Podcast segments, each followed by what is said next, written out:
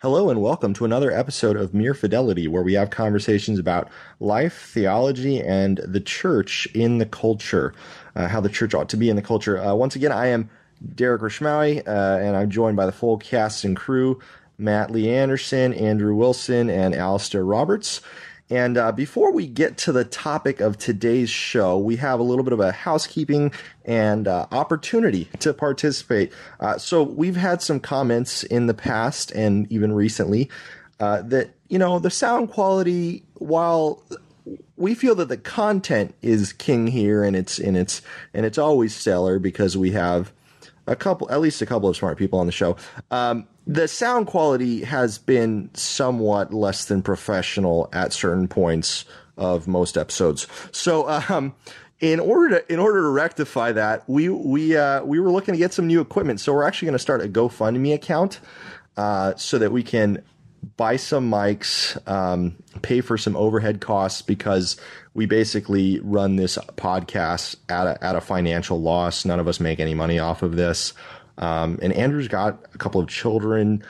Uh, Alistair, you know, he, I can't believe you're he can't there. even afford a phone, right? It's just, it's just, uh, we, we need to buy, you know, there's just, there's just costs here. So, um, you know, editing costs, things like that, maybe, maybe just a pizza each or something. So we're going to have a GoFundMe account up that you can, you can, uh, drop a little cash in the box, so to speak, um, and just help make the show a little bit more high quality because we, we think that these, do, these shows do provide a, a service to the, to, to our listeners and, and to the church. And it's not really a, we want to get paid thing. It's just, we want it to not sound crappy thing. So, um, that link will be in. Can I say can I say something about that? Go for it.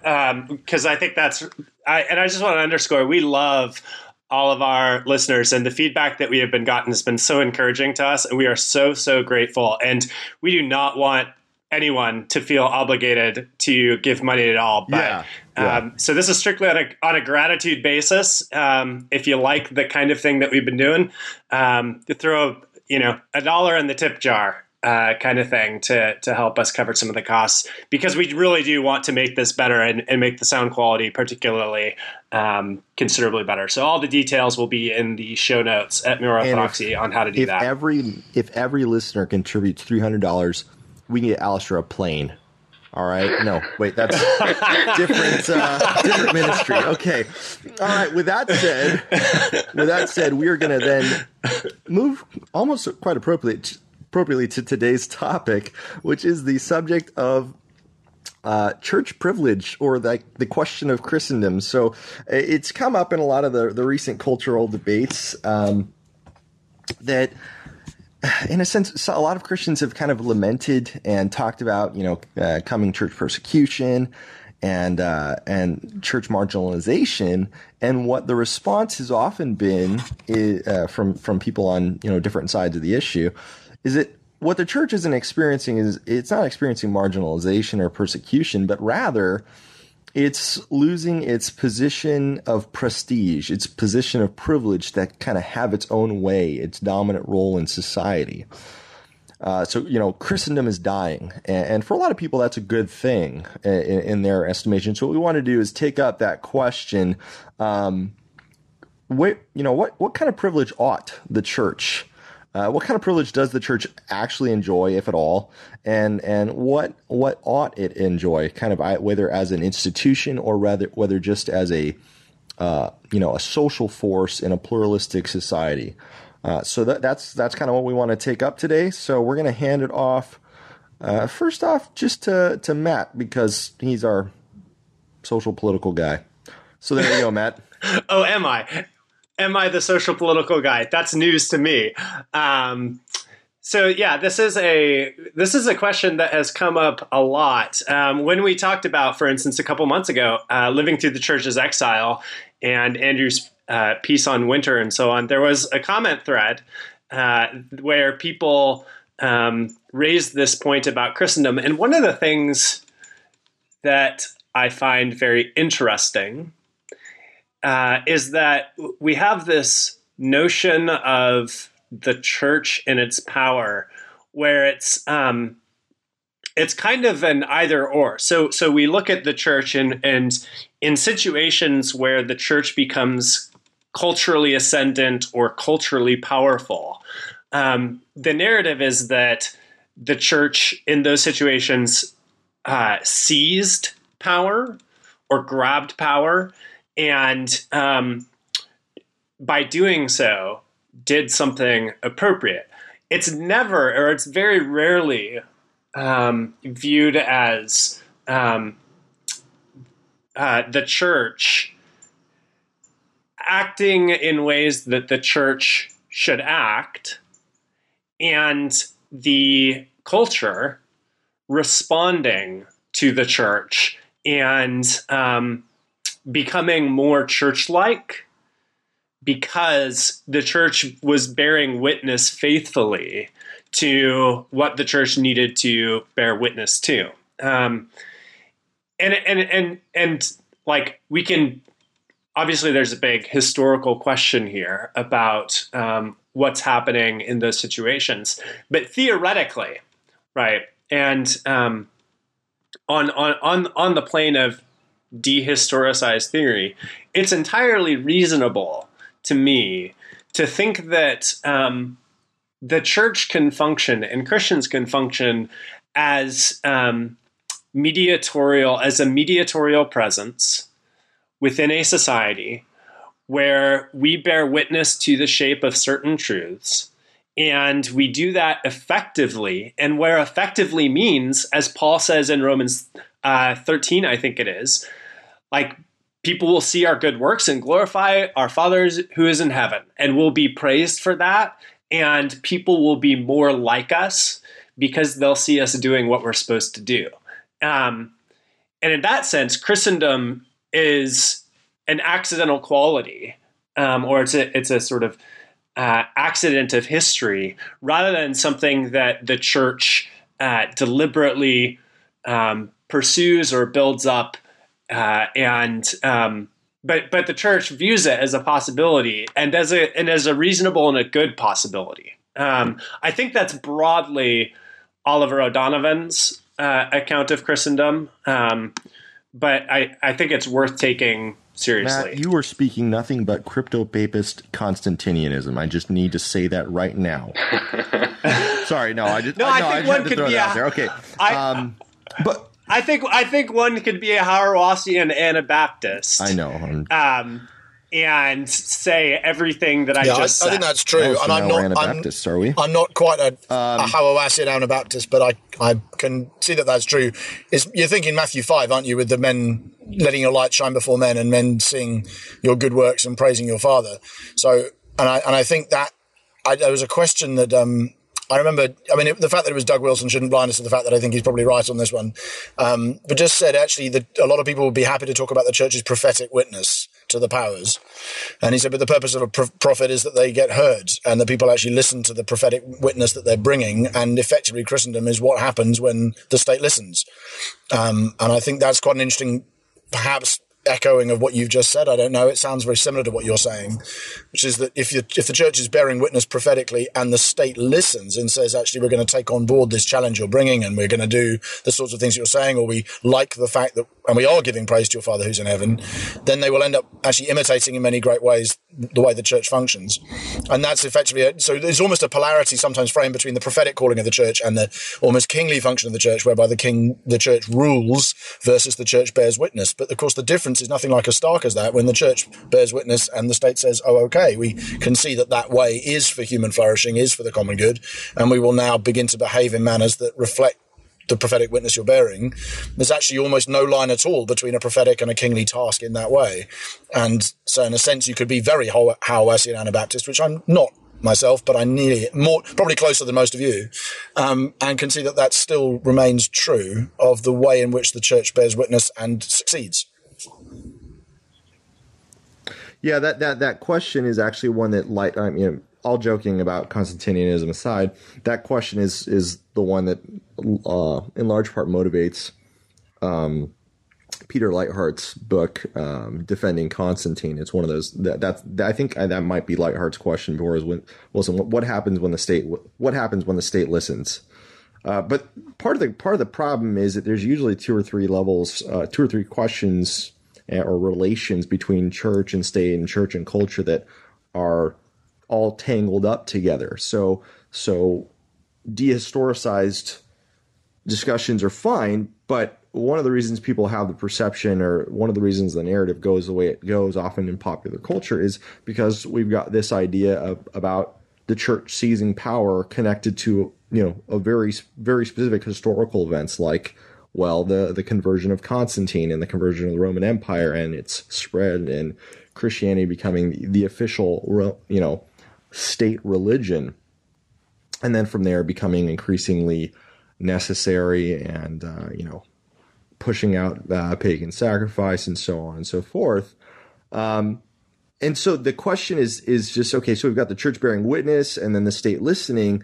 But then what's the relate parsing issues of the relationship between church and state? Like what formally, you know, you, you talk about the kind of the practical, the practical, um, in a sense. Uh, practically there being no line of demarcation between the prophetic and the kingly but ought that be the case like is is the this is where those questions of constantinian like you know crypto papist whatever actually starts to to, to kind of come in what what happens when the when the member of the church is actually you know the head of the state and so on and so forth what so that's i think where it, starts to get a bit trickier is where oftentimes these visions also seem to include um, like establishment. Uh, you know, the, the idea of a of a confessional church for the state and so on and so forth. And are we talking about church as institution or or church as organism? You know, Kuyper and and Bavinck and some of the Dutch Reform guys talk about church as as institution and church as organism. So is it is it are we talking about church as organism as as kind of like as the people go out and are a leavening force and all that? So I'm just I'm not saying anything. I'm just throwing a bunch of distinctions out there that I, I still think need to get parsed and maybe Alistair can weigh in. On the issue of the separation of church and state, I think there's a need for a greater clarity about what we mean when we talk about separation of church and state partly because that separation has undergone a number of changes in it, the popular understanding of what is involved in that. So previously, the separation would be seen primarily between two jurisdictions the jurisdiction of the state, which is the secular jurisdiction of this age. Um, the secular is not an a realm that is free from religion, free from um, God's concern, uh, a realm of human autonomy. It's nothing like that. Rather, it's the time between the times, the time be- before the eschaton. And when we're talking about the church, the church is a distinct jurisdiction, and the state has no right to exercise its authority within the jurisdiction of that authority. Whereas I think when people talk about church and state now, what they tend to think about is the separation between the rule of religious principles and some principles of pure secularism that have nothing no relation to Christian truth at all. And it also becomes individualized. So it's no longer the jurisdiction of a particular body, the church, but it's the jurisdiction of the individual conscience. And even fur- further from that, that concept of the individual conscience being freed from secular control has become the more general right of the individual to celebrate and enjoy consumer preferences without um, being interrupted or prevented by state control on some level. So it becomes a matter of individual autonomy in consumer um, practice, which is a very distinct movement away from the idea of two separate jurisdictions. And so when we're talking about church and state, if we have that greater clarity with respect to the history of the concept of that distinction, I think we'll be more equipped to speak to the question. So, Matt, it, but it's a, there's also a failure yeah. No, I was just yeah, going to say how. I, I just want to know what you're going to say next because I, when Alistair said that speaks to the question, I'm kind of thinking from your perspective, what what is the question? If if you were to accept what we're saying about the the relationship between church and state and that Christendom is when the state listens and so on, presumably there's still a problem for you behind the response that came up with your initial some of your initial comments and some of our discussions in in terms of the, uh, a, a, way in which some people would regard it as being privileged to have certain rights and responsibilities preserved. What how how would you define what the question is to which you think we, we're sort of we're beyond Christendom can be a thing? How would you define where the sharp edge of that is in in our day anyway? Well, I think understanding this distinction yes. between church and state as it's functioned historically can be helpful in a number of points. It can be helpful to avoid the charge that you're trying to immanentize the eschaton or establish the kingdom here and now by human effort. That's not what's involved. And when we've understood the distinction between church and state, that becomes clearer. Also, I think there's an important strain of um, Protestant thought that understand speaks in terms of two kingdoms, and that is very important to maintain the difference between between these areas. And church and state distinction is not necessarily a distinction between this realm of pure human autonomy and secularism and neutrality and this realm of the church, which is this realm of religion, conscience, these sorts of things, as those terms tend to function, but rather it's the distinction between two jurisdictions. And so I think that's helpful as well. It helps us to preserve a notion of a notion of the church as something distinct from the state without saying that the state is thereby declared to be neutral or religiously autonomous. Right. And so there's there's a there's a huge gap in this conversation even between our respective polities and partly what goes on in the American conversation is the inability to conceive of a um, a queen who would be the head of the church as a um, liberal, and I mean that L in a like technical sense. In, in to, that that the you know this concept that the queen would be the head of the church would safeguard and preserve religious liberties, not just for Christians, but for everyone. And so, what I think hangs on this question um, is, you know, within the states, we have um, the gay marriage crisis and the disputes about religious liberty that are emerging out of that crisis.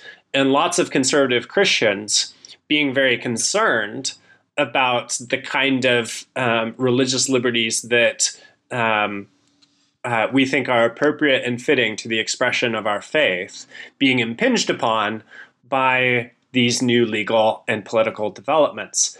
Um, and the question would be something like Is pursuing those kinds of liberties a sign of the church's um, to, to being too closely aligned with the state and wanting a kind of privileged status with respect to the state? Um, or should we um, just let go of the interest that we would have in those kinds of religious liberty concerns and um, seek a more um, sort of non-privileged account where the church wouldn't be wouldn't have special exceptions um, and religious communities wouldn't have special exceptions made for them with respect to the law, but would just be one institution among many, subject to the same laws as everyone else. Um, because because I think we we attach um, we attach privilege to a kind of corrosion of the church. And because we can't imagine the church being a privileged institution, the Christian church being a privileged institution within a society, and that being good, not just for Christians, but for everyone in the society. Um, I think that's that's the fundamental failure that that um, that the privilege rhetoric um, and and the dec- decrying the privilege rhetoric misunderstands. One well, thing that there's the a privilege... there's, there's there. Well, I was going to say there's a couple of levels to the privilege thing because, again, is it there's some strains where it's saying, okay, well, it's it's got legal privileges, right? It's got you know churches don't pay taxes. There's certain you know legal exemptions, but then there's also just the the broader cultural privilege of having its assumptions and values, um, in a sense, assumed throughout society and culture, and and just kind of having things go that way.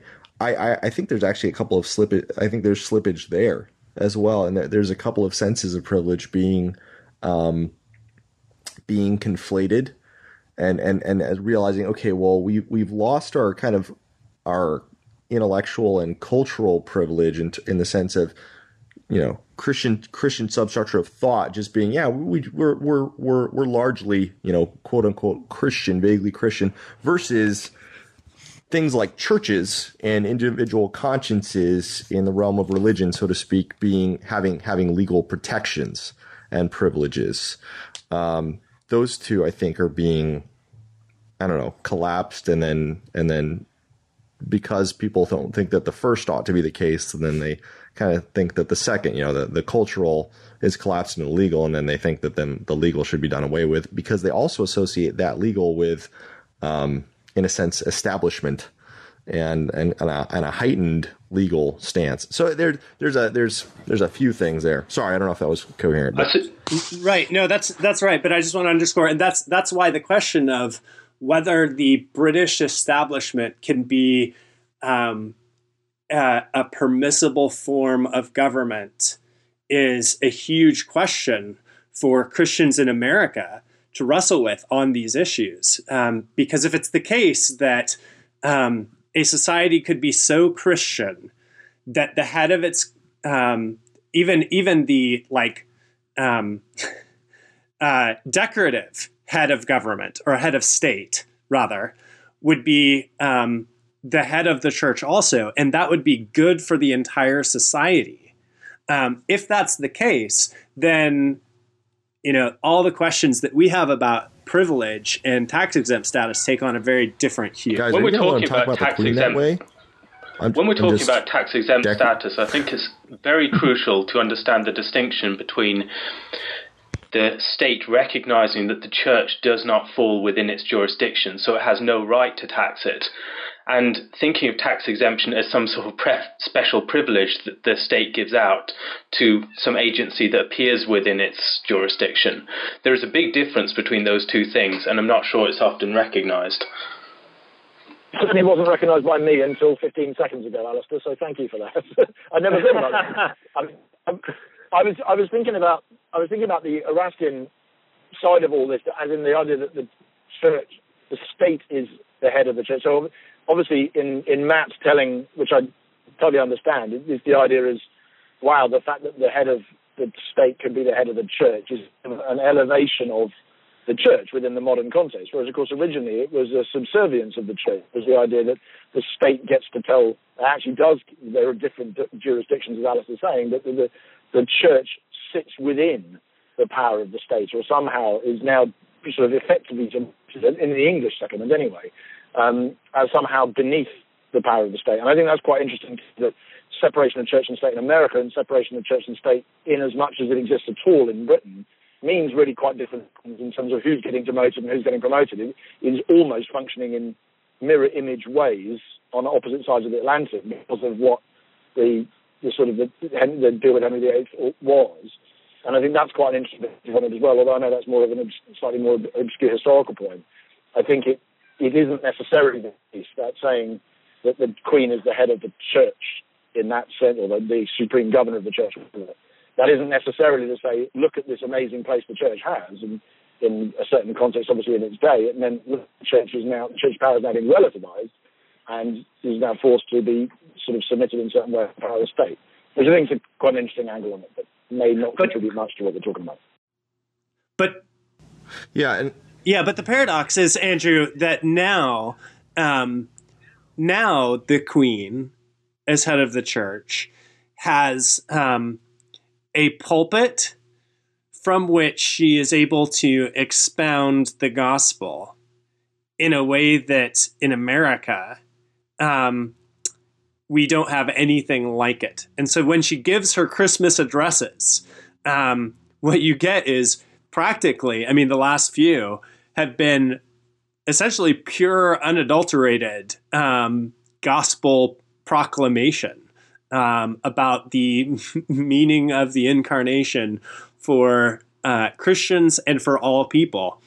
And like that's it's it's just kind of wonderful, and um, it's a it's a really unique it's a really unique opportunity. And and I think the question is something like, look, if this gospel is really true, if it's really good for all people, um, and the church is the authorized witness to the gospel, in what way would it be bad for a society or a people to have the church be the primary or the dominant institution, even in such a way that the government would um, uh, privilege Christianity and Christianity's point of view. I found looking through the gospel, looking through the gospel recently, I've been struck struck by the way that within Matthew, particularly, Jesus talks about sending his disciples to the different towns and cities of um, Judea and um, Israel, and depending on the way that they are received, whether they're welcomed or shown hospitality or not, the judgment of those towns and cities will occur on that basis. And I think this is something that is suggested in Matthew 25 as a more general thing that will happen with um, societies throughout the gospel age. As God sends his messen- Christ sends his messengers to different places, they represent his presence. And as they are received or rejected, so will these um, nations be judged or separated as sheep from goats. And there's a very much a political dimension to this. It's not just individuals who are being judged, it's cities and towns and um, political bodies. And in the same way, when the church is received by a society and recognized as the representative of a jurisdiction that is greater than its own, as the representative of the rule of Christ, and as a body that speaks in his name and with his authority, and welcomes and shows hospitality to that to the church and seeks to enact justice and to repent from forms of oppression, these sorts of things. When the church is responded to in that sort of way and shown hospitality, I believe that we are seeing the sort of response to the gospel that Christ was looking for. Christ's gospel has a very political edge to it within Matthew and in, within the other gospels, where it is presented as something that is declared to the nations. The nations are the ones that are called to repent, not just individuals from the nations, but political bodies, um, cities, towns, villages. And I don't think that many people have that conception of the church being received by a society, but I think we should do.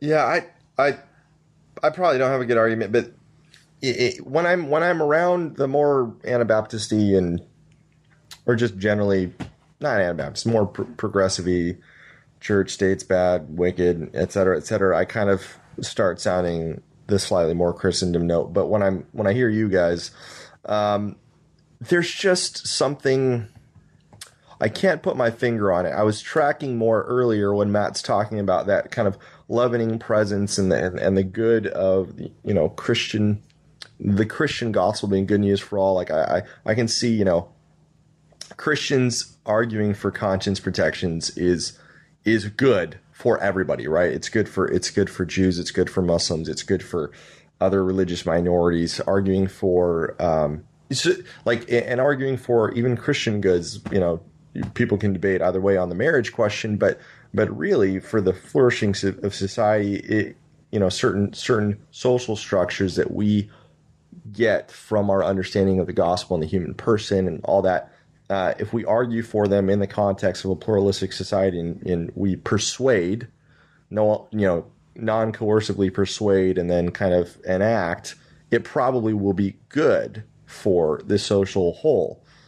But then make going from there to a more establishment view, kind of having an established church and having you know, the, a queen as as you know, have you know in a sense giving a sermon as, an officer of the church in the specific office of ruler, political ruler. That is where I don't. I get I get nervous and I don't know. I I just maybe it's my Presbyterianism. Well, I, I just don't. I don't see. I don't see office. I see officers in the church being elders and deacons. You can maybe swing a bishop in there. I I don't go for it, but I I don't see the you know the the theological you know the the churchly office of political ruler. Like I just don't. Uh, I don't see it in the in the obviously the New Testament context is limited, but um, but going from even when a culture and a society, in a sense, responds to the gospel, I, I just don't see that office springing up, so to speak. Sure. So I and and I just want to go on the record saying that I am actually undecided um, on the question of whether I like the idea. only only Matt would say anything as slightly pompous as I'd like to go on the record and say I do not have an opinion. Guys, it's okay. Matt hasn't decided. You don't. why is why is that why is that pompous? I I For which record are you speaking? I just wonder who is writing this down and making sure I'm, I have now got that Jake, recorded. it's it's being recorded and going on the Jake internet. Meter has a series going of on the mere fidelity records where our proclamations are recorded. It's part of the canons of the I- show. Okay. Look, I've just spent I it's it's it's conceivable to me that given the last oh 20 minutes of conversation, a listener might decide that I am just plain nuts. And so Yeah, I would just like to clarify that I am interested in uh, that institution as a witness and as one possible witness, which I want to take seriously and not just dismiss out of hand. And I want to do it because of this. Um, in addition to the Christian values, Derek, that you mentioned, um, the protection of religious liberty for all Yeah. is a preeminent Christian value because Christianity itself is rooted in um, uh, a response which is intrinsically and inherently non coercive, right? The response of faith is um, very different thing than what we do when we're co- coerced to do something and it's and it's actually like literally not clear to me that the principle of non-coercion with respect to um, beliefs can be justified except on theological grounds and it's not clear to me that every theological system in the world has a similar principle of non-coercion and if that's the case, then that itself, that principle, very principle itself, may be a sign of the residue. It may be some of the residue of Christendom, which we should definitely want to hold on to. But that residue may be best preserved and supported in contexts where we're honest about where that came from and why it still endures and the kind of conditions that need to be in place for it to endure. I think Matt's absolutely right And on that that. and that I think it's So it's Yeah. easy to Christianity- think that Yeah. I think The, the best It's argument Christianity is supporting that from you all want to the, dis- will the defeat me. I understand. I get The it. I get it. representatives from from across the pond, which one of you will cede? No, well, I, I, I think I Come would, on, I would say that the the Nietzschean argument for what Matt is saying, uh, although from the outset he would regard it as a very good thing, but Matt would regard it as a very bad thing. That Christianity from the world and takes with it all the legacies of Christ- Christian thinking about the nature of earthly power, the nature of what a human is, the nature of how societies flourish, the nature of what values and morality should be. Christianity dies, and uh, so, and at the moment there's a few weird vestiges of it left over in Nietzsche's day, which are still kicking around and getting in the way. But eventually they'll go too, and and so they should. And of course Matt's saying no, and and and so am I. Um, no, when Christianity, if Christianity goes society, it will take all of those values with it, and that's a terrible thing for human flourishing.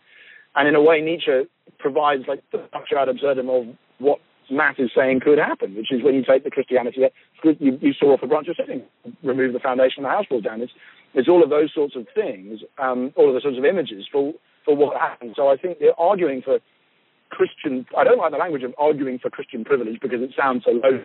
I think when understood in the way Matt's framing it, effectively to argue for the privileging of a Christian view of the, of the human and a Christian view of human flourishing is to argue for the common good.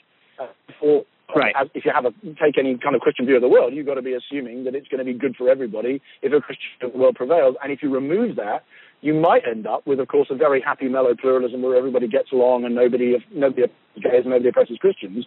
But you might very well have something much more like what Nietzsche saw, which obviously is a much more apocalyptic and very terrifying spectre of what a world without any Christian principles would actually look like.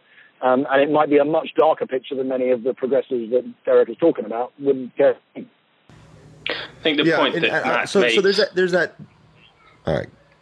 I think the Go point it, that Matt makes about um, the basis of Christian truth being something that provides for the common good, I think is crucial because people often think of Christendom, for instance, as something absolutely opposed to any notion of pluralism. Whereas I believe there is a basis for a Christian pluralism. We have a Christian account of hospitality, a very strong one. And on the basis of that, we can form societies that are welcoming to people from many different backgrounds and build a culture that's based upon persuasion rather than coercion. But that doesn't mean that every single belief system has to be treated on a neutral basis. And that whole idea of a neutral basis privileges a particularly anti religious viewpoint a lot of the time. So I don't think that we need to see it as a flattening out of everything on this neutral horizon, but at the same time, I think that Christian thought has the resources to provide for a pluralistic society. It's just a Christian pluralism, a society that is based upon Christian values and that welcomes people from different backgrounds within that framework. Yeah, that, that, that, I think there's there's a certain element for me where it's the inevitability of of having to to work out our our in a sense principled pluralism or whatever from within a Christian system simply because there is there is no neutral. I, I kind of there there is no neutral ground. Uh, there there's there's there's Christian there's a Christian logic for conscience and freedom protections. There is a you know quote unquote secular enlightenment logic for, for conscience and freedom protections. There may or may not be an Islamic one. There may or may not be, uh, you know, and so but inevitably you're accepting some partic- particular unique viewpoint, its presuppositions about society and the human the human good and all that kind of thing. And and, one of the one of the points that always frustrates me frustrates me to no end is when you know the quote unquote um, the neutral point is is seen as as not a sectarian a an, an inherently sectarian view. I mean, in a sense, the point is you either have to work from Paul or from Paul or from you know Kant or whoever. It's not like Paul or just neutral reason. It's it's Paul or somebody else. So in in that sense, yes, we have to work from a Christian theological standpoint. We have to work from that, and and so inevitably, if Christians are going to argue for these things, we're going to do it that way. But it's just still that that issue of the particular details of what that privilege looks like and the and the state uh, the protections for non Christian uh, persons, you know, not people who are not members of the church, people who are not members of of the faith. Um, that's that's the thing where the the the fear comes in and the and and you know just because it, it, hasn't you know our, our past in this area has not been glorious right um, various states uh, uh, in our in our in our history that have you know claimed Christ and claimed to have heard the call of the gospel have not recognized the implications of the gospel as a as the kind of thing that needs to be freely offered, freely responded to, and then and then in a sense, the rights of, of people to now believe to be protected and so so on and so forth. So, um, yeah, I'm I'm ready. The abuse, the abuse does not invalidate the proper use. Yeah, I, I get it, and I know, I, I, I, and I know we've got to we've got to wrap up, but I think that's that's you know this question. So if you if you put our last few conversations together, um, we've talked about uh, in part, among other things, the relationship between theory and history. Last time we talked about um, the natural law versus Easter. Um, and this time we're talking about the politics of Christendom versus um, sort of the politics of a liberal, neutral state. And I think if you take those three conversations and staple them together, it's worth reflecting about how they all fit together um, for all of us. And, and, I think that's one thing we, we haven't really talked about. We, we, we didn't talk about the politics of, in a sense, uh, we haven't talked about the alternatives, like kind of what the implications and the internal logic of of what it's supposed to otherwise. I mean, we're talking about what what what could Christendom look like? How could it work? How this or that? We haven't looked at okay, what does the what does the alternative look like? Partially because we're kind of living in it, but but where where does that go? Might be something worth reflecting on on there. Um, My impression is that when yeah, just, when people it. talk about the relationship between church and state within a Christian Christendom context, they tend to think of the two being collapsed together. Whereas if the church is really being welcomed as a prophetic voice within the society by the state, then what you have is a critic of the state and its um, injustices that's being welcomed within the heart of the state and its practices. And one thing you find, for instance, within the established church within the UK or within England is that the church often will speak with a prophetic, challenging, critical voice to the state and it is listened to on some to some level because it has an authority, and that authority is not an authority that is just simply allied with the authority of the state.